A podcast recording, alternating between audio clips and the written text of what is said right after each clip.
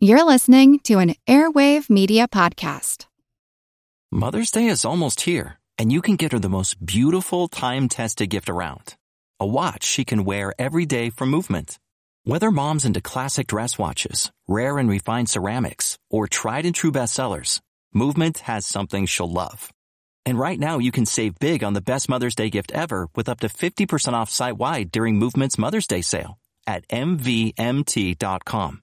Again, that's up to 50% off at MVMT.com.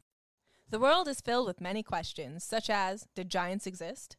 What is junk DNA? Does it mean that you're trash? Do you ever wonder if aliens have underwater bases in our oceans, and that's why there are so many UFO sightings off the coasts of islands all over the world?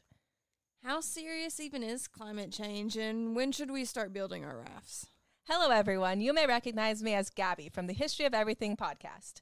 And my name is Brenna, and you don't recognize me from anything yet. Together, we're two scientists who explore the answers to these questions and many, many more in our new podcast, Mystery of Everything. Available everywhere you get your podcasts. If you listen to Monster Talk, chances are you enjoy a good fright. But is that all there is to monster legends and ghost stories? On Monster Talk, we like to look at what science has to say about such things, and tonight, we begin a two-part look at the scientific investigation of the paranormal. In this, part one, we'll discuss two ghostly legends and some of the best practices of historical ghost investigations.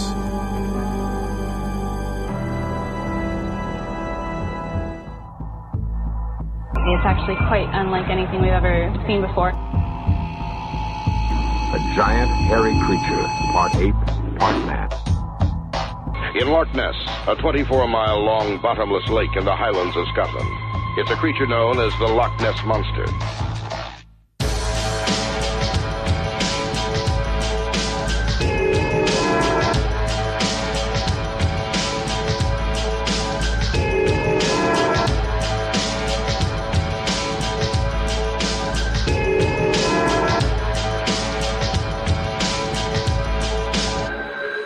Monster Talk.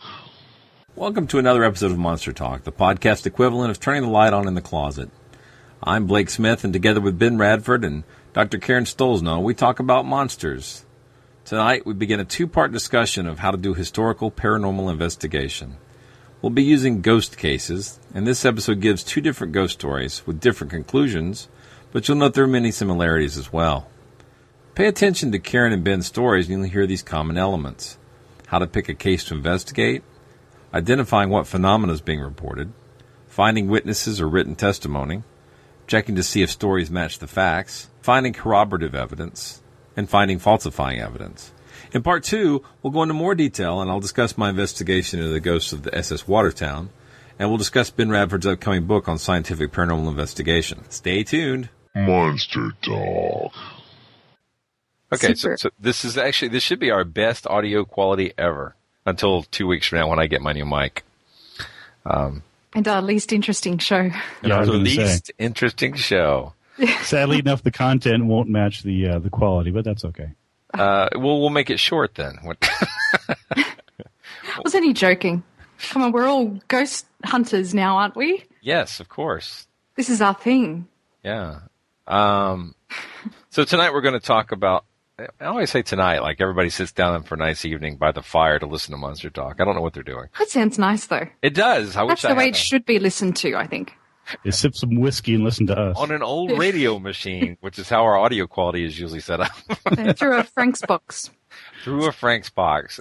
A little cat curled up at the corner. That's the filter I've been using. With a dunce cap. Tinfoil dunce cap. Well, that's quite a picture.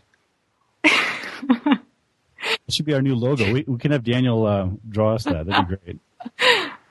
Crazy. Yeah. Anyway, where were we?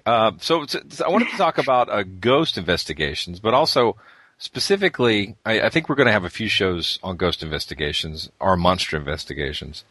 And I wanted to talk about start out with historical investigations because that's the kind I'm most able to do. Me too. It's because, doing active investigations with a lot of field work is time-consuming, and you have to have the free time and the ability to coordinate with the witnesses or the people who are having the experiences. But a lot of skeptics who might be able to do some of these historical investigations may not realize that this whole opportunity is out there for them to find a case that they're interested in and look into it. So I thought maybe if we talked a bit about some of the ones we've worked on, we could talk about how to do such an investigation and some of the cases we've done. I think they're good ones for armchair skeptics, aren't they? They are, because, you know, I mean, you don't have to be in an armchair. You could be in a library chair. That's true. Yeah. I think we lost Ben. No, I'm listening. I'm waiting for something intelligible to respond to. He's crafting a foil dunce cap. See you, Ben. But I think all investigations, to some extent, have to involve historical research. I think that's a sort of fundamental prior step. Yeah, and I think that's probably true to some extent for both the skeptical investigators and the non-skeptical investigators. I get the impression sometimes that when people, well, I shouldn't make allegations, but it seems like some of the so-called psychics may have been doing some very rudimentary investigations from a historical perspective before they walk on scene. That's a hot reading. It sure is. Yeah, I that you come across that a lot, where there will be investigation by some so-called ghost hunter group or paranormal investigators, and they'll trot in some friend of theirs who claims that they communicate with ghosts, and as you said, sometimes they've already done previous research on it, or other times they may live locally. They don't necessarily bring in psychic mediums from across the country. It may be someone who's regional, and in that case, it's very likely that they may have grown up, hearing stories about who is supposed to live there or some of the phenomena there. That reminds me of that Bridie Murphy case, just by picking up these things by osmosis, living somewhere and just hearing the stories from people in the town. Exactly, the reincarnation case. Well, I was going to say, for those who don't know the Bridie Murphy case, that's probably one of the most famous previous lives case, right? Mm-hmm. Excellent. I think so. Yeah. Not to be confused with, who's it, Audie Murphy? Yeah, that was the gay cowboy from the 30s. No, it was the most decorated war hero from World War II. Oh, yeah, well, my bad. Right. Easily confused. You're thinking of Audrey Hepburn. Oh, okay. Sorry. Wow. Well, why don't we start out by each of us has some good investigations under our belt. Why don't each of us sort of pick one of our historical ghost investigations and sort of give a little intro on that? Yeah, actually, Karen, I was just looking at yours on the Waverly Asylum and Sanatorium. Sanatorium, right? Exactly, in real life, right? But that's interesting that you should say asylum. I mean, it's a bit of an asylum of ghost hunters nowadays. But for a period, it was a home for the elderly. Some call it a geriatrics hospital. I think it was called Woodhaven. And that was a period of maybe about, 10 years or 20 years. But before that, it was a sanatorium for people suffering tuberculosis. And where is that? It's in Louisville, Kentucky. I've been criticised. The article that I wrote is on bad language at the moment, just on the homepage. I've left it up there because I did an interview recently and had to speak about this, so I wanted people to be able to go back and look at what I've written. And I had a number of believers who were sort of set upon me and criticised me, because not for the article itself, but just for the introduction where I talk about how difficult it is to find the premises themselves. And so this is going back some years ago, maybe about 5 years ago, that I did this investigation. And it was at a time where it wasn't, the directions were not advertised online, so it was hard to find where this place was. It was more word of mouth, and it had been on shows like Taps. So really the owners were trying to keep it under wraps because they had so many incidents of people who were trespassing and breaking into the premises.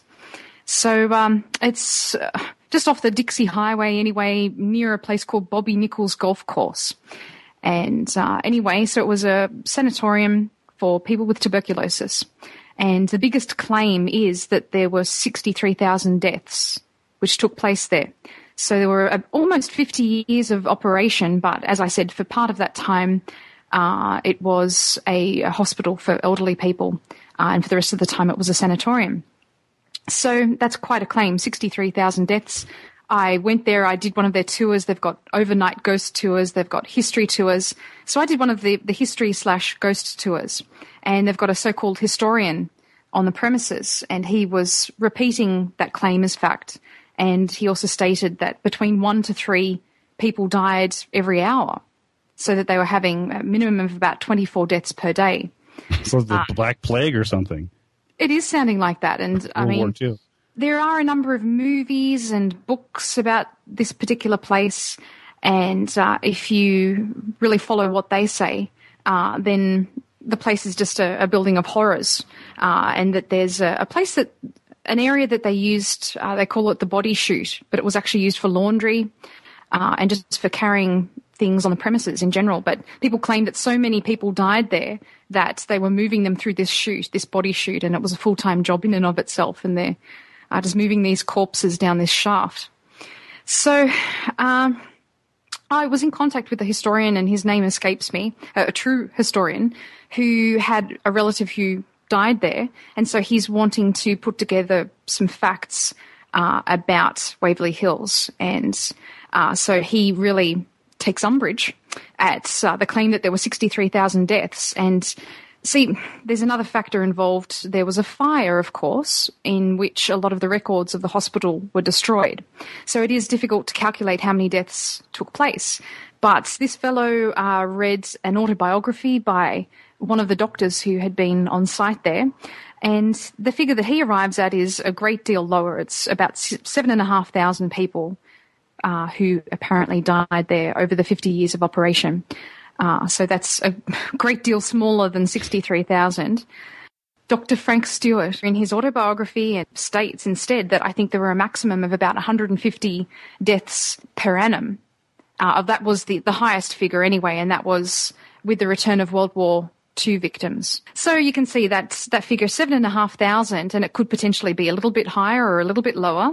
That is just an estimate, but based on the autobiography of this doctor who worked there for, I think, about a decade, and claims that the highest figure was 152 people who died in 1 year, and that was really taking into consideration people coming back from World War II, where you can imagine under those circumstances they would have been picking up all sorts of illnesses and bringing them back into the country. So that would have been a worst-case scenario. It would be surprising if there weren't more during that time. It would be surprising if there weren't more. You didn't see a higher per annum during that time anyway. Exactly. So potentially we could be looking at a lot fewer deaths than that, if that's the highest figure.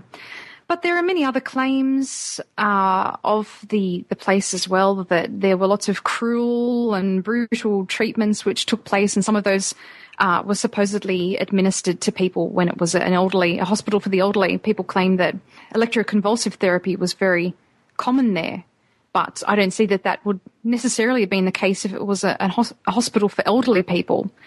Then having ECT is not really, it's not like it was a hospital, a psychiatric hospital of any kind. Right. And certainly in those days too, they, for a number of years up until the 40s, they didn't have antibiotics which were useful for tuberculosis. And so they had a number of treatments which by today's standards would be considered to be very painful and just very basic. And so they weren't of much use. I think they used to, and I've mentioned some of them in the article, but I think they used to try and inflate the lungs, or to also puncture the lungs and deflate them so that they could take out lesions. So some of these treatments were pretty rough going and didn't work. So people were in continued pain, and most conditions were, when they would get to that extent, would be terminal. So I guess they were really scraping the bottom of the barrel for their treatments and doing whatever it was that they could as a last-ditch attempt for some people who were clearly dying of tuberculosis. So there were also claims that one of the rooms was a slaughterhouse. Because don't all hospitals have a slaughterhouse on the premises? Exactly, yeah. So you can just butcher animals for the kitchen there. There you go. But this room was alternatively used as an autopsy room. So not only, I guess they talk about multitasking, not only would they perform autopsies on patients who died, but they would then bring in a sheep and kill it for dinner. What about ghosts? I mean, so when did the ghost stories start?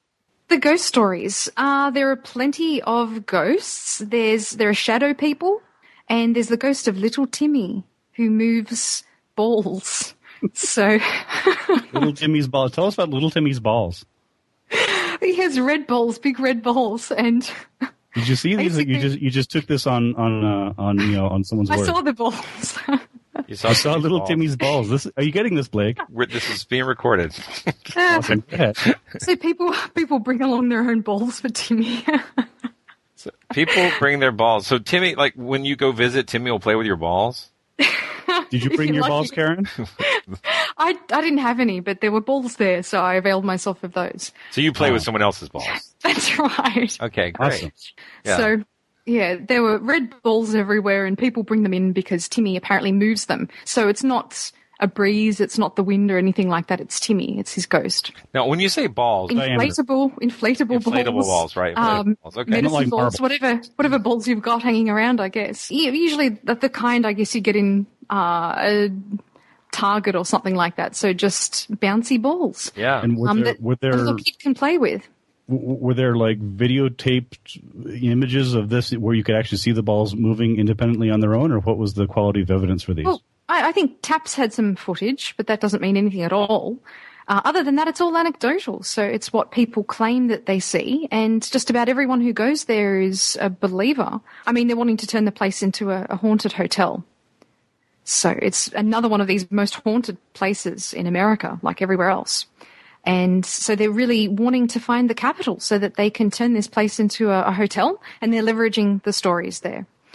So there's also an apparition of a female who's shackled and covered in incisions and screams, "Help me." So I think that stems from the whole idea of there being an abattoir or a slaughterhouse there as well. Hmm. And probably the most famous story would be that of the nurse of room 502. So here's a bit of intrigue. So I'll read this from the article. I've got it in front of me. The most common version of this story tells of an unmarried nurse who had an affair with a married doctor in 1935 or 1926 or 1930. So she became pregnant, and her grisly solution was to abort herself and flush the fetus down a commode. That's a quote. In her shame, she hanged herself from the rafters of room 502. Wearing a long white nurse's gown covered in blood, she now haunts this room, along with a ghostly companion. You know, just if she was going to kill herself anyway, why bother with the abortion? That's a really good point. It seems like if you're going to inject logic into this, this is going to be a very short conversation. Sorry. Go ahead. So other than that, there's another nurse who contracted tuberculosis. She jumped to her death from this fifth floor room as well. And there's a fellow called Ralph who haunts the halls of the third floor. However, there aren't any records. I know I've just said that a lot of these records were damaged, but there are no historical records that claim that these people exist at all. So they just seem to be anecdotes. Yeah, they sound like urban legends. Yeah, I think when it comes to stories of hospitals and sanatoriums, you've always got haunted. They're always haunted by nurses and doctors, aren't they? Yeah. Well, and just to clarify that, it's the lack of specificity that and I'm saying why I think it sounds like an urban legend. It's not just because it's a ghost story, but because it's kind of vague. The dates move around. People don't agree on the general details. Those are kind of like the hallmarks of a. Indeed. They're very non-specific, or if they are specific, they're conflicting. What struck me when Karen was talking about the story was she was describing the doctor in the white, and it reminded me of Lady Macbeth, and the whole Gothic idea of a wailing woman dressed in white, covered in blood, or the story of La Llorona here in New Mexico, of the woman who drowned her children and then was lamenting and wailing and whatnot. So that's the river woman, right? Yeah. It fits in, perfectly with the urban legend and the motifs. So yeah, it does sound like a traditional story. So what was the reaction? You said that you had gotten some flack or some static or whatever you call it in Australia from some of the believers, but did the people who contact you, did they dispute your analysis, or did they just sort of nitpick at a couple things and bitch about that? I don't think that they read beyond the first paragraph. They were really, I guess, trying to chip away at my research by treating just the first few lines where I say it was a difficult place to find. But as I said, this was written 5 years ago. So the information was just very Spartan then. Nowadays, it's really turned into a big tourist industry for this particular place. And so they're really, it's just a non-issue for them to treat. Well, really, Karen, you should, seriously, I mean, I don't mean to, criticize a fellow investigator, but you should have known that 5 years later it was going to be easy to find. I mean, come on. Well, I guess obviously, it invalidates your entire investigation. Well, that's the way that they perceive it, yes. So I guess I need to just go in there and edit that section out because clearly then the rest of it is factual. Well, so how did you pick this case to investigate? Well, I happened to be in St. Louis, Missouri for a conference, and it was only 200 miles away. This was a real flavor of the month with Taps and all of the various ghost hunting TV shows at the time. And it was just too close. I mean, I'm living in California, and so it's a great distance from there. But being in St. Louis, it was close enough. I just had to make the trip for the weekend to go and check it out. A lot of interesting doings at the place. Before it was sold to the current couple, Tina and Charles Mattingly, it was going to be turned into they were going to place a large Jesus Christ statue on the building. I think Christ the Redeemer Foundation was interested and they purchased the estate and wanted to build a statue like the one in Rio de Janeiro, which is a strange thing, and I think they didn't get the funding for that, and they didn't get the support from the local council. So they lost out money, and the place just really fell prey to trespassers and vandals. And I think it's from that the haunted reputation arose. For Waverly, were you one of the first? It was my understanding that you were one of the first, if not the first, real skeptical investigator to do anything there. Was that? Had there been other people who'd done stuff before you, or were you pretty much the first in? This fellow's got an excellent website where he's really trying to compile historical research about Waverly Hills. Mm-hmm. And so, as I said, for personal reasons, he has a personal investment in that. And so I would call him the first skeptic, even though he may not call himself a skeptic, the first person to undertake critical thinking when it comes to a lot of the claims.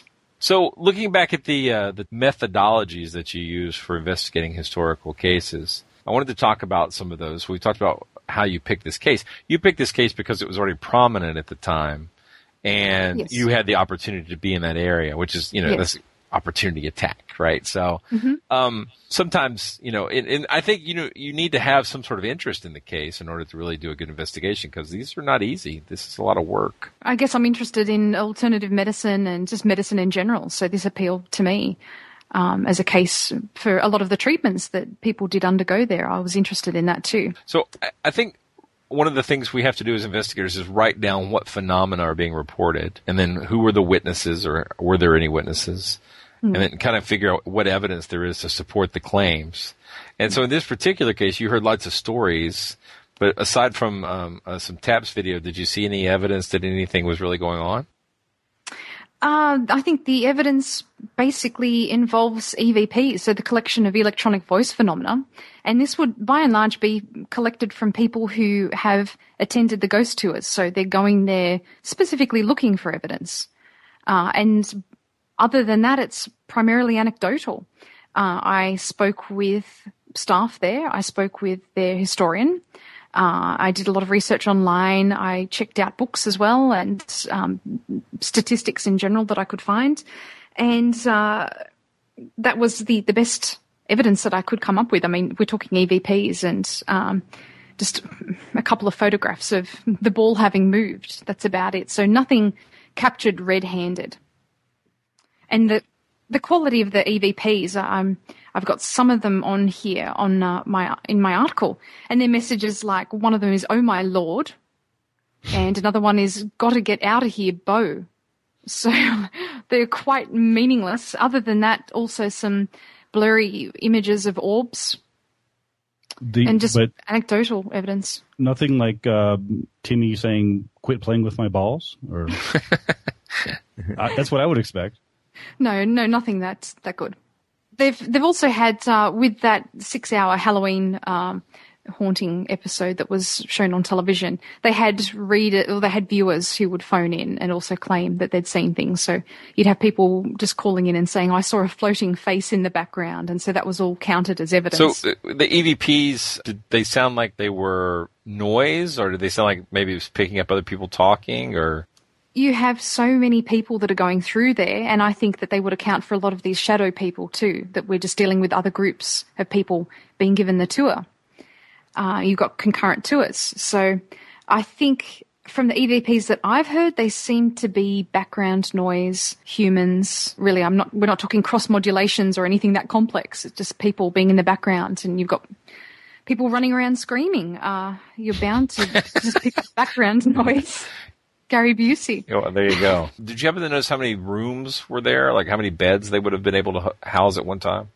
I do have some more statistics online. I think they could hold up to about 400 people. Initially, when it opened, they had about 50. They could hold up to 50 patients. And so in the end, I see it right here. The city built to treat up to 400 patients. Yes, and there's a photograph underneath too. The premises are absolutely enormous. It looks like an old...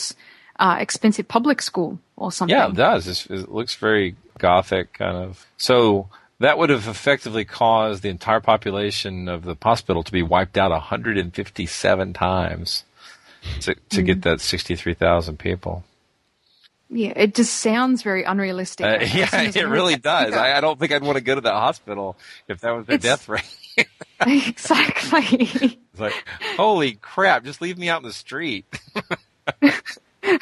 So it's a very impressive figure, but I was immediately skeptical when I heard about that. Did you challenge anybody there, or you just sort of let it be? I did challenge the historian a number of times, but he was woeful and couldn't really talk beyond a couple of stock phrases and things he was parroting. So I don't think he was a historian so much as a tour guide. Monster Talk. Ben, tell me about the Kimo Ghost case that you did. The Kimo Ghost. Well, yeah, that was the case that I did. Actually, it was published in the May-June 2009 issue of Skeptical Inquirer. It was a local case. When I grew up here in Albuquerque in New Mexico, I had always heard of the Kimo Theater and its supposed ghosts as I was growing up.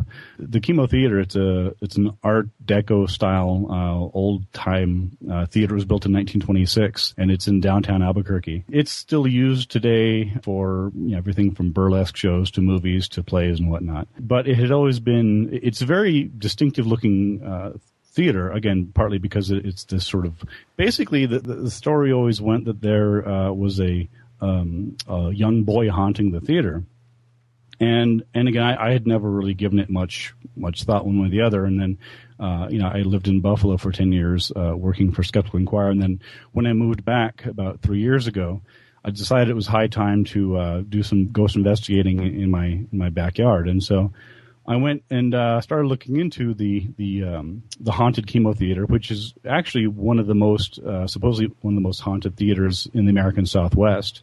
It's just sort of, I guess, if you look at other reputedly haunted places, certainly Texas, Arizona, Colorado, it's one of the top ones, particularly if you're talking about theaters. The story goes that even today, when people put on plays and do performances at the Kimo, they will leave donuts for a ghost. This seems a little odd to me.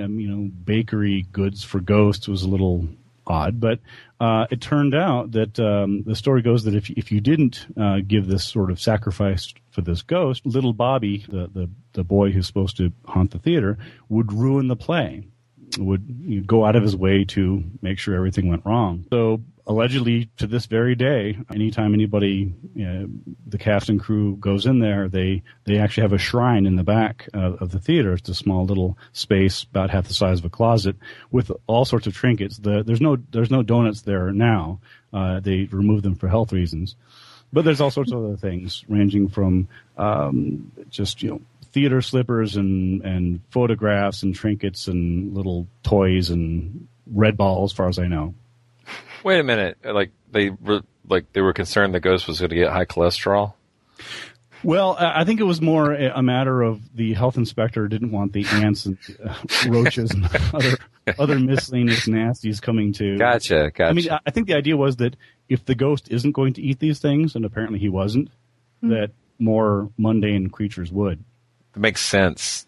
Mother's Day is almost here, and you can get her the most beautiful time-tested gift around. A watch she can wear every day from Movement.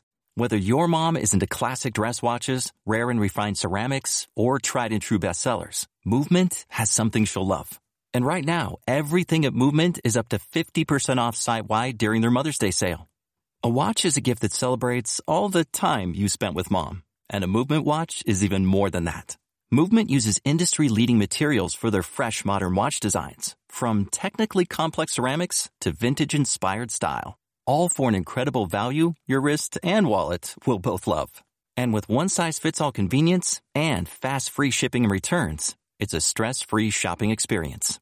Save big on the best Mother's Day gift ever with Movement. Get up to 50% off site-wide during their Mother's Day sale at MVMT.com. Again, that's up to 50% off at MVMT.com. Hello, I'm Paul Giamatti. And I'm Stephen Asma. Each week on Chinwag, we dig into the weird topics you wonder about, that you care about, the stuff none of us are totally sure of, like the Bermuda Triangle, Mothman, consciousness, philosophy, UFOs, ghosts, or, say, Bigfoot. So who's to say that there's not alien species that are Sasquatch? Like I've seen a ghost, and I would hear something walking and breathing. Maybe every path is right. I will accept as a premise that every path is right. That is a face on Mars. Eyes, nose. It kind of looked like Wilson the volleyball. Some people enjoy the waves or whatever crashing, and I enjoy listening to a quantum physics audiobook. I do think there are many things in the world that we just don't understand and probably won't understand. That's our whole show. So join us every Wednesday on all major podcast platforms and find us on Instagram, TikTok, and Twitter at ChinwagPod and Wagon. Yeah, I was going to ask you about that. Did he actually eat them like Santa Claus or something? Well, apparently not. Although the story, depending on which story you look at, apparently there are reports, and by reports I mean a guy wrote something on a blog one time, that at one point when donuts were left out for Bobby, there would be small child-size bite marks on the donut. Now, what is a child-sized bite mark look like? And couldn't an adult's nibble look exactly like a child's bite mark? I mean, come on. But that was a story. I'm sure a dentist could check some dental records or something. Yeah, do some forensic odontology, absolutely. But what was going on was that every Halloween, the local media would trot out this ghost story. Invariably, one of the local TV stations and or one of the, either the Albuquerque Journal or one of the alternative newspapers every single year would have, and as we all know, the Chemo is haunted by little Bobby, blah, blah, blah. And so it was this recurring thing, and yet other than a couple local ghost hunting groups, and I'll talk more about them later, nobody had really done any investigation into it. So the story goes that, and this is where it got interesting, was that there actually was a, as with many cases, there actually was a death there. And what had happened was that there was a young boy named Bobby Darnell, and he was killed in an explosion on August 2nd, 1951. There was a boiler explosion in the lobby of the theater. And Bobby and a couple of his friends and some of the theater-goers were there. They were there to see an Abbott and Costello film. A siren in one of the films scared little Bobby, and he ran into the lobby just at the wrong time. And that was when a water boiler exploded into the lobby, killing little Bobby Darnell and injuring several other people. This certainly really happened. You can find it in the August 1952 Albuquerque Journal, and so there's pictures of Darnell and all that. But the story goes that years later there was a supernaturally ruined performance at the Kimo Theater that was attributed to Little Bobby. And that's sort of where the story behind the leaving the donuts came from. What happened was that there was a performance of A Christmas Carol. What happened was that this story is repeated by Dennis Potter, the current technical director who was there at the time, tells the story again in multiple iterations in the on TV and in newspapers and on websites. He talks about how this group came there and they were doing a performance of Christmas Carol. The director of the play saw these donuts that had been left up for Bobby. And he said, "Well, what are these donuts doing here? This is ridiculous. We're doing a play here, set in a depression. You've got donuts in the back of my set. Take them down." And of course, everyone said, "No, don't take the donuts down." Right. So this big production, it's the typical, "No, you'll scare the ghost." And the guy's like, "I don't believe in ghosts. Just take the damn donuts down." So sure enough, they took the donuts down very reluctantly. And that led, allegedly, to what certainly was claimed to be one of the highest profile poltergeist cases in history. Allegedly, everything that could go wrong did go wrong. There were actors who forgot their lines. Actors tripped over each other. Parts of the scenery flew up in the air unbidden. The lights exploded. Just basically anything that could go wrong did go wrong in front of hundreds of people in the audience and certainly the entire cast and crew. Were all of these actors aware that the donuts had been taken away? Well, see, there's an interesting question. Yes, apparently so, because again, you have to remember that everyone was making a big deal about how the director, a guy named Andrew Shea, was not supposed to take the donuts down. So the cast and crew were apparently nervous about invoking little Bobby's wrath, little 6-year-old boy, for that. And so this of course intrigued me because, if true, and let me emphasize, if true, then again, this would be one of the highest profile documented poltergeist cases in history. Hundreds of people seeing presumably paranormal activity. I was, of course, skeptical about it, but I wanted to look into it.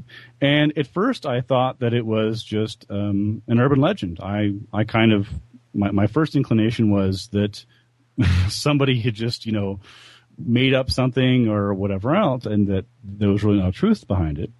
But in fact, I found out that there in fact was a performance of A Christmas Carol, and there was some question about when it occurred. Some people said it was in the 70s, some people said it was in the 50s, and some people thought it was in the 80s.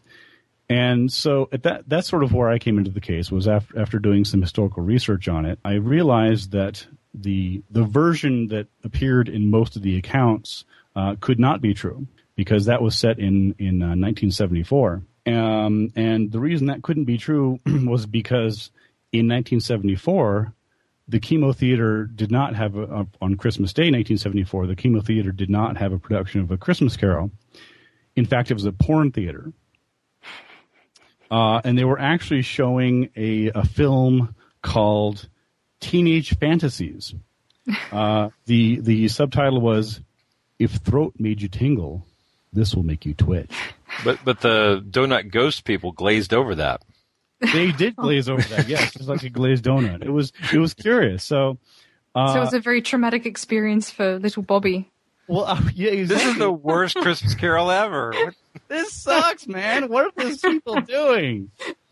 So that was my concern, was that, I figured if little Bobby was in fact disturbed by something, it was probably the bad 70s porn instead of the lack of donuts. They're always little, aren't they? Little Timmy and little Bobby. Yes, poor little Timmy, little Jimmy, little Bobby. So essentially, that was the first step, was establishing the particulars. When did this happen? This massive supernaturally ruined play, and establishing the date was, of course, the first step. I quickly realized that the most common version of the story could not be true because, again, it was a porn theater in '74. I went and contacted Dennis Potter, who again was the technical director at the Kimo Theater and is still there to this day. And he was there that night, and he said, "No, no, no." He said it wasn't in '74; it happened much later, in the '80s. Although he, oddly enough, didn't remember the date or even the year. I found that kind of odd. I think that if I had witnessed a supernaturally ruined performance, I might remember roughly what year it was. But in any event, his memory was a bit fuzzy. Yeah, but again, he was one of the main sources of the story. And so as I dug more and more into it, I kept looking for other eyewitnesses. I mean, if this happened, and again, you have to understand, this ruined performance of the Christmas Carol is the crux of the case. That is the case zero, essentially. That's where all this stems from, was the night that the donuts were taken down and Bobby had his revenge. Everything really hinges on this. And so presumably there would be dozens or hundreds of witnesses to this, and I was eager to talk to them.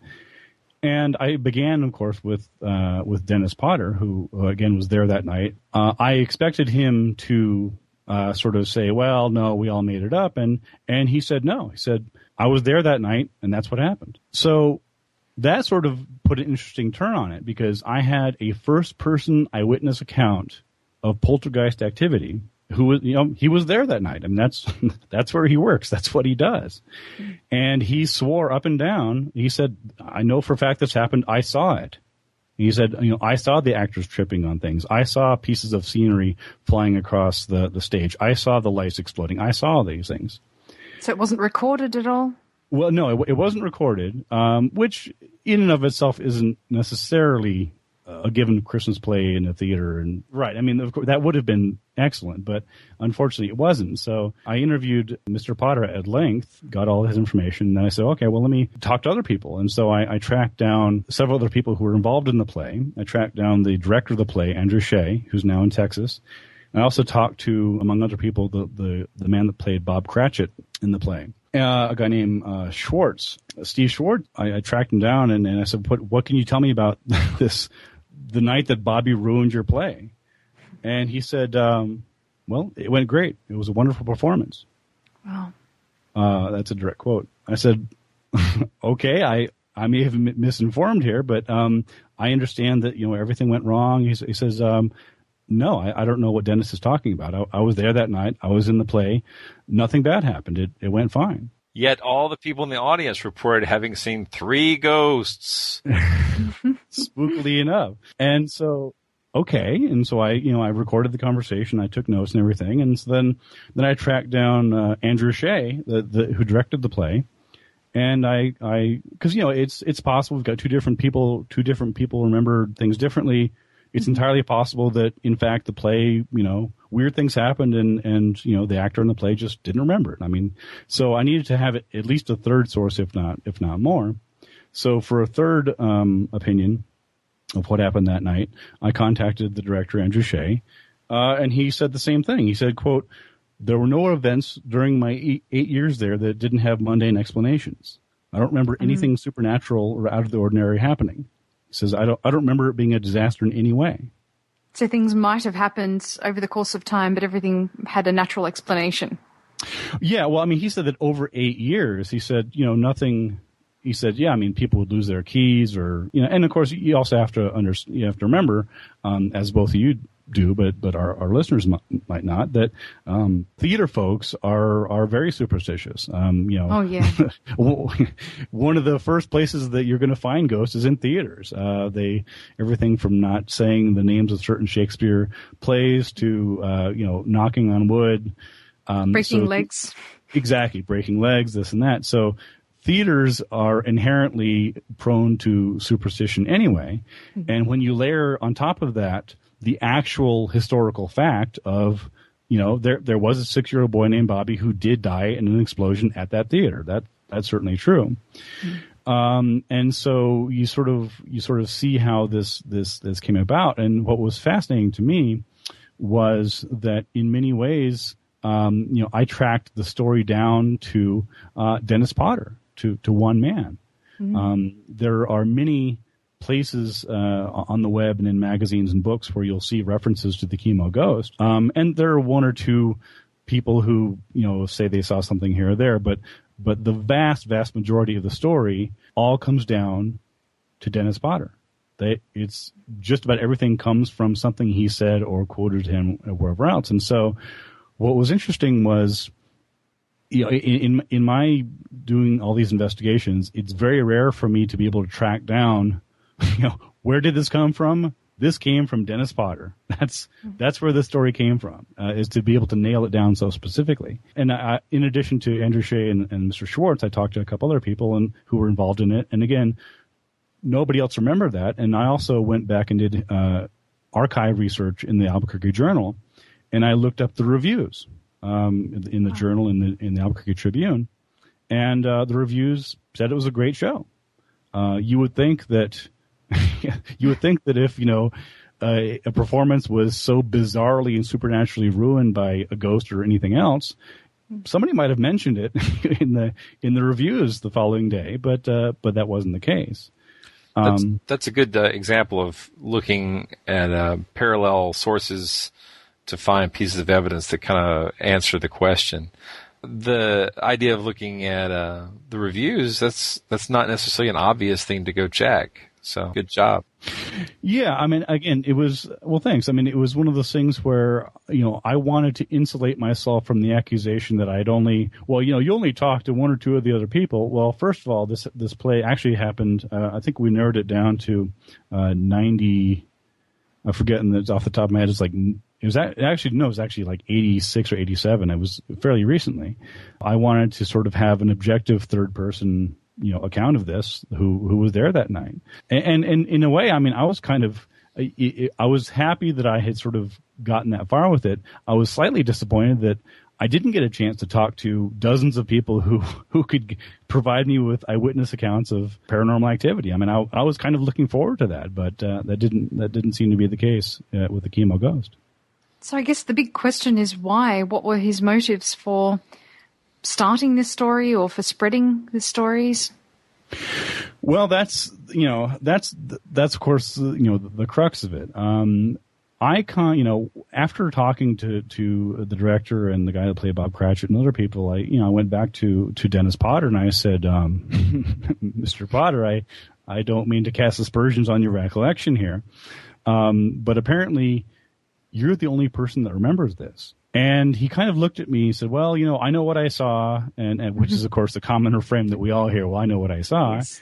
And I said, well, you know, what do I do with that? And so, you know, there are a couple ways you can look at it. As an investigator, my preference is to not cast aspersions on people's motives.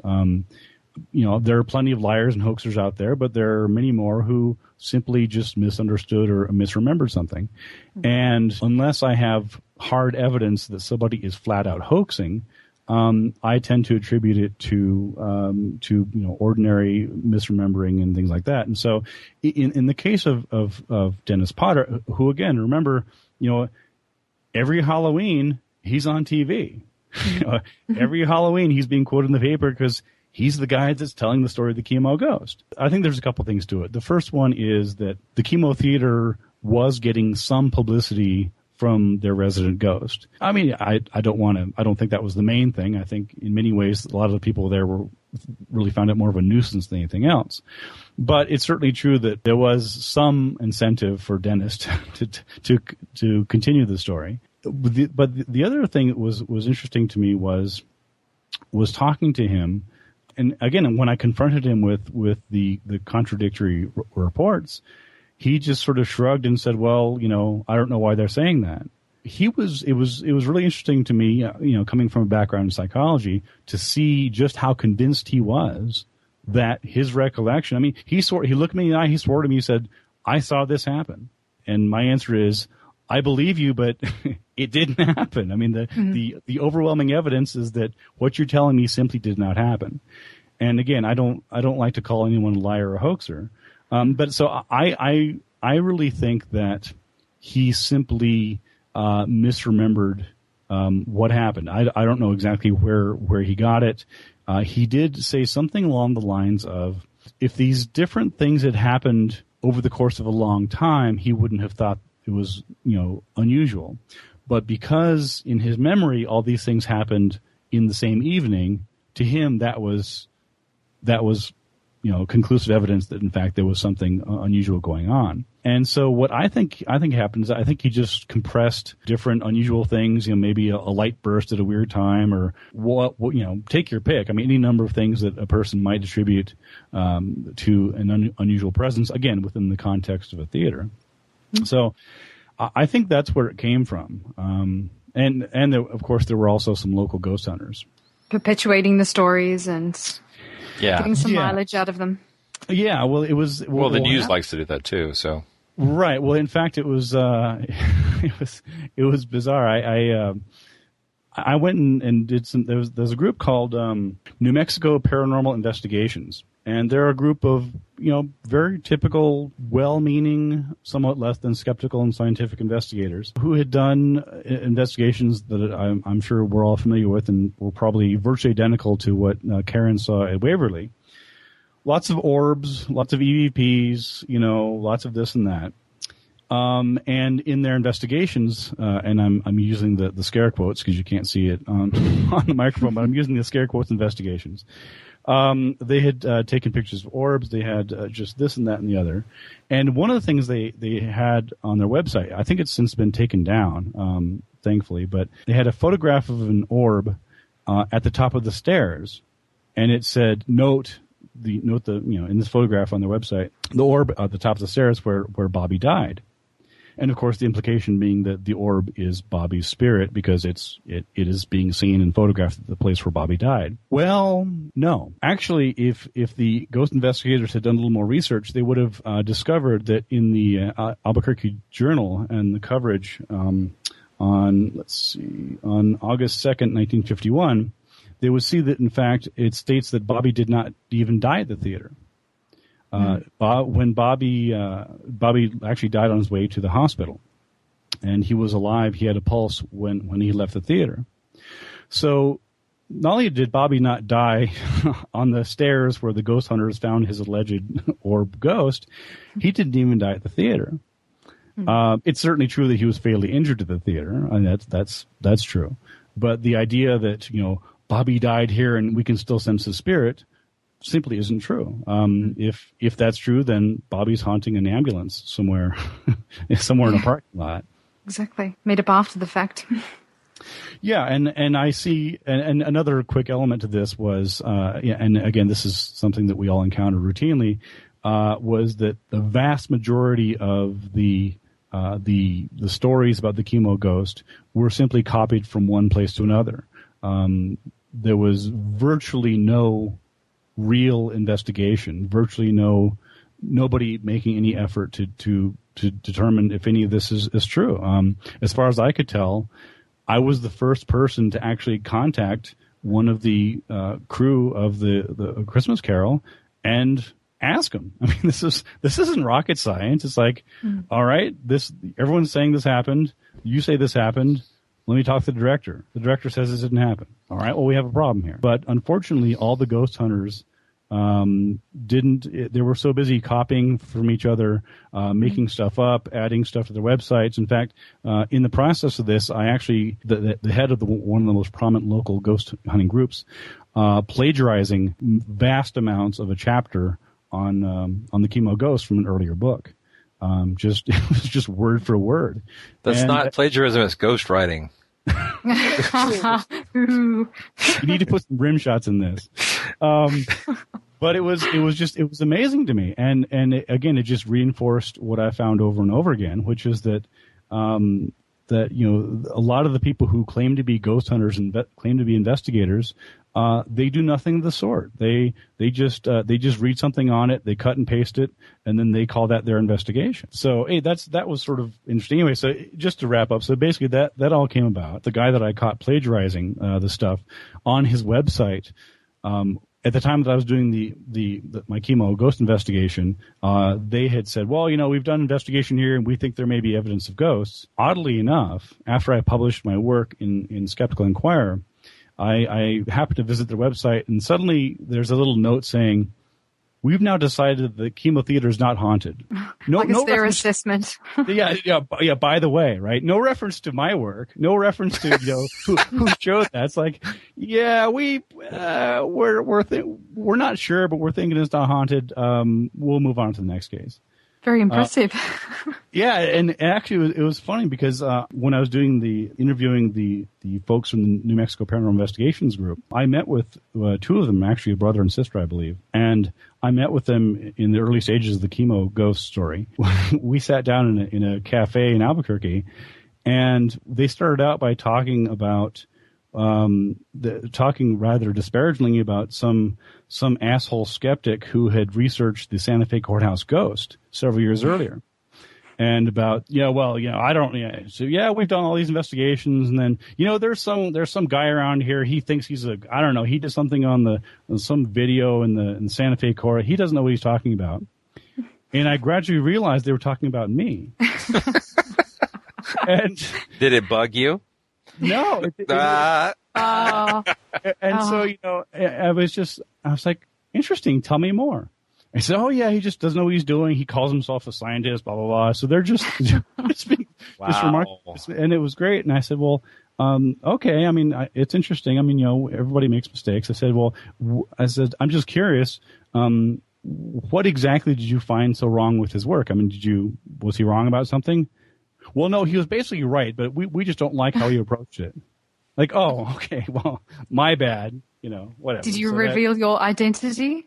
I did. I didn't at the time. I think the later on figured it out. Nice. Yeah, that was the love. Yeah, wow. In a nutshell, that's the. No, that's good. You've covered a lot of stuff, and we talked about talking to witnesses and see if their stories match up, which in this case they don't. Corroborative evidence and finding primary sources. The main thing that you talked about though there that I thought was really interesting for listeners, people who go do ghost investigations and break out the EMF equipment and don't bother to do the historical side really are missing the point of trying to find out whether anything is going on at all. Exactly. And what is it you talked about here, the Hyman's categorical imperative, Ben? You want to talk about that? Yeah. I mean, basically, that's a dictum created by CSI fellow Ray Hyman, who's a psychologist at the University of Oregon, and just an amazing guy. He's done all sorts. He's a psychologist and a statistician, and he does a lot of stuff. But he came up with what's called Hyman's categorical imperative, which is sort of a fancy way of basically saying that before you try to explain something, you should make sure there's something to explain before you start chasing your tail and trying to figure out, how did this come about? The first question should be, did it come about? So invoking that, I didn't, I could have begun my investigation of the chemo case in many different ways. I could have asked to do an overnight vigil for whatever reason. I could have, I could have hired some actors to recreate A Christmas Carol and try to figure out how parts of the scenery could have flown. I could, you could do that, but instead of going to all that, first, find out, did this really happen? And in this case, as you point out, is a very good example of no, it didn't happen. There's really nothing to explain. And also, if one of the things you can look at is whether or not any piece of evidence would falsify the whole claim. For example, in your Rose Hall case, to give the nutshell version, ultimately that ghost is not even based on a real person. Yeah, I'll give a quick rundown on the White Witch of Rose Hall. It's a case in Montego Bay, Jamaica, that I investigated a couple years back, and basically, it's this giant mansion, this what's called a great house, that was used 150, 200 years ago, and it's allegedly haunted by a woman named Annie Palmer, the White Witch of Rose Hall, supposedly.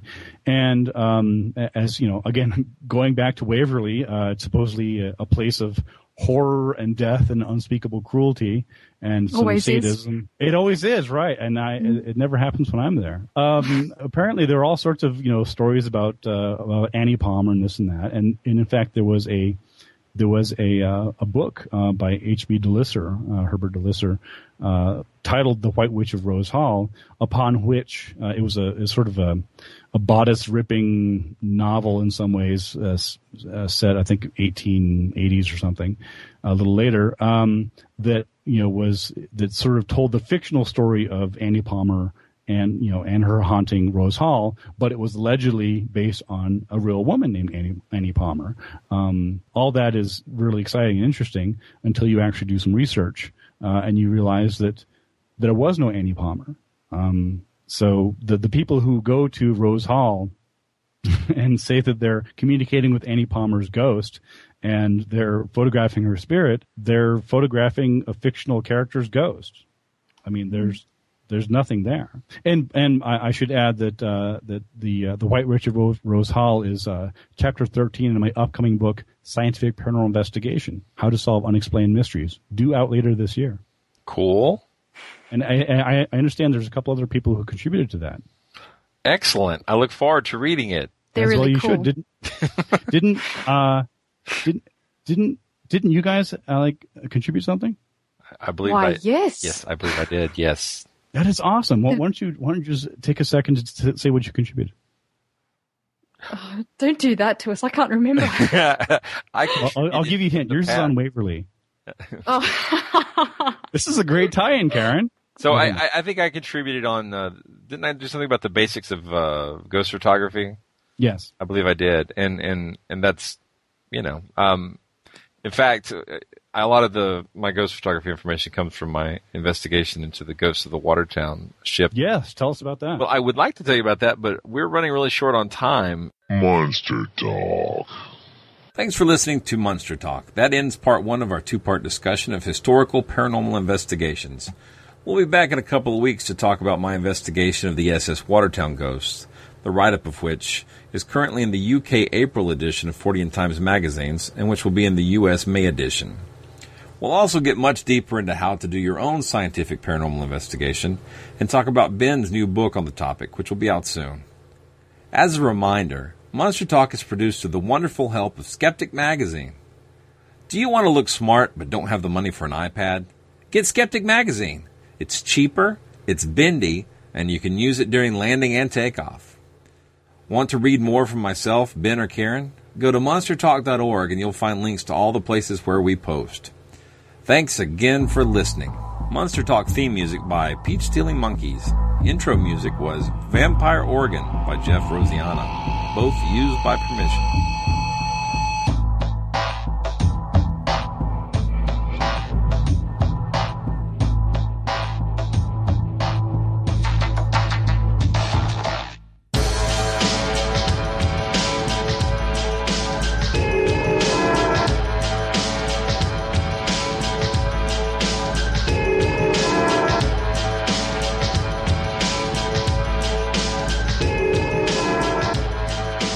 To stay abreast of the latest from Skeptic Magazine and the Skeptic Society? Want cutting-edge skeptical articles delivered straight to your inbox every week? Then subscribe to eSkeptic, the free electronic newsletter of the Skeptic Society. Visit skeptic.com to sign up.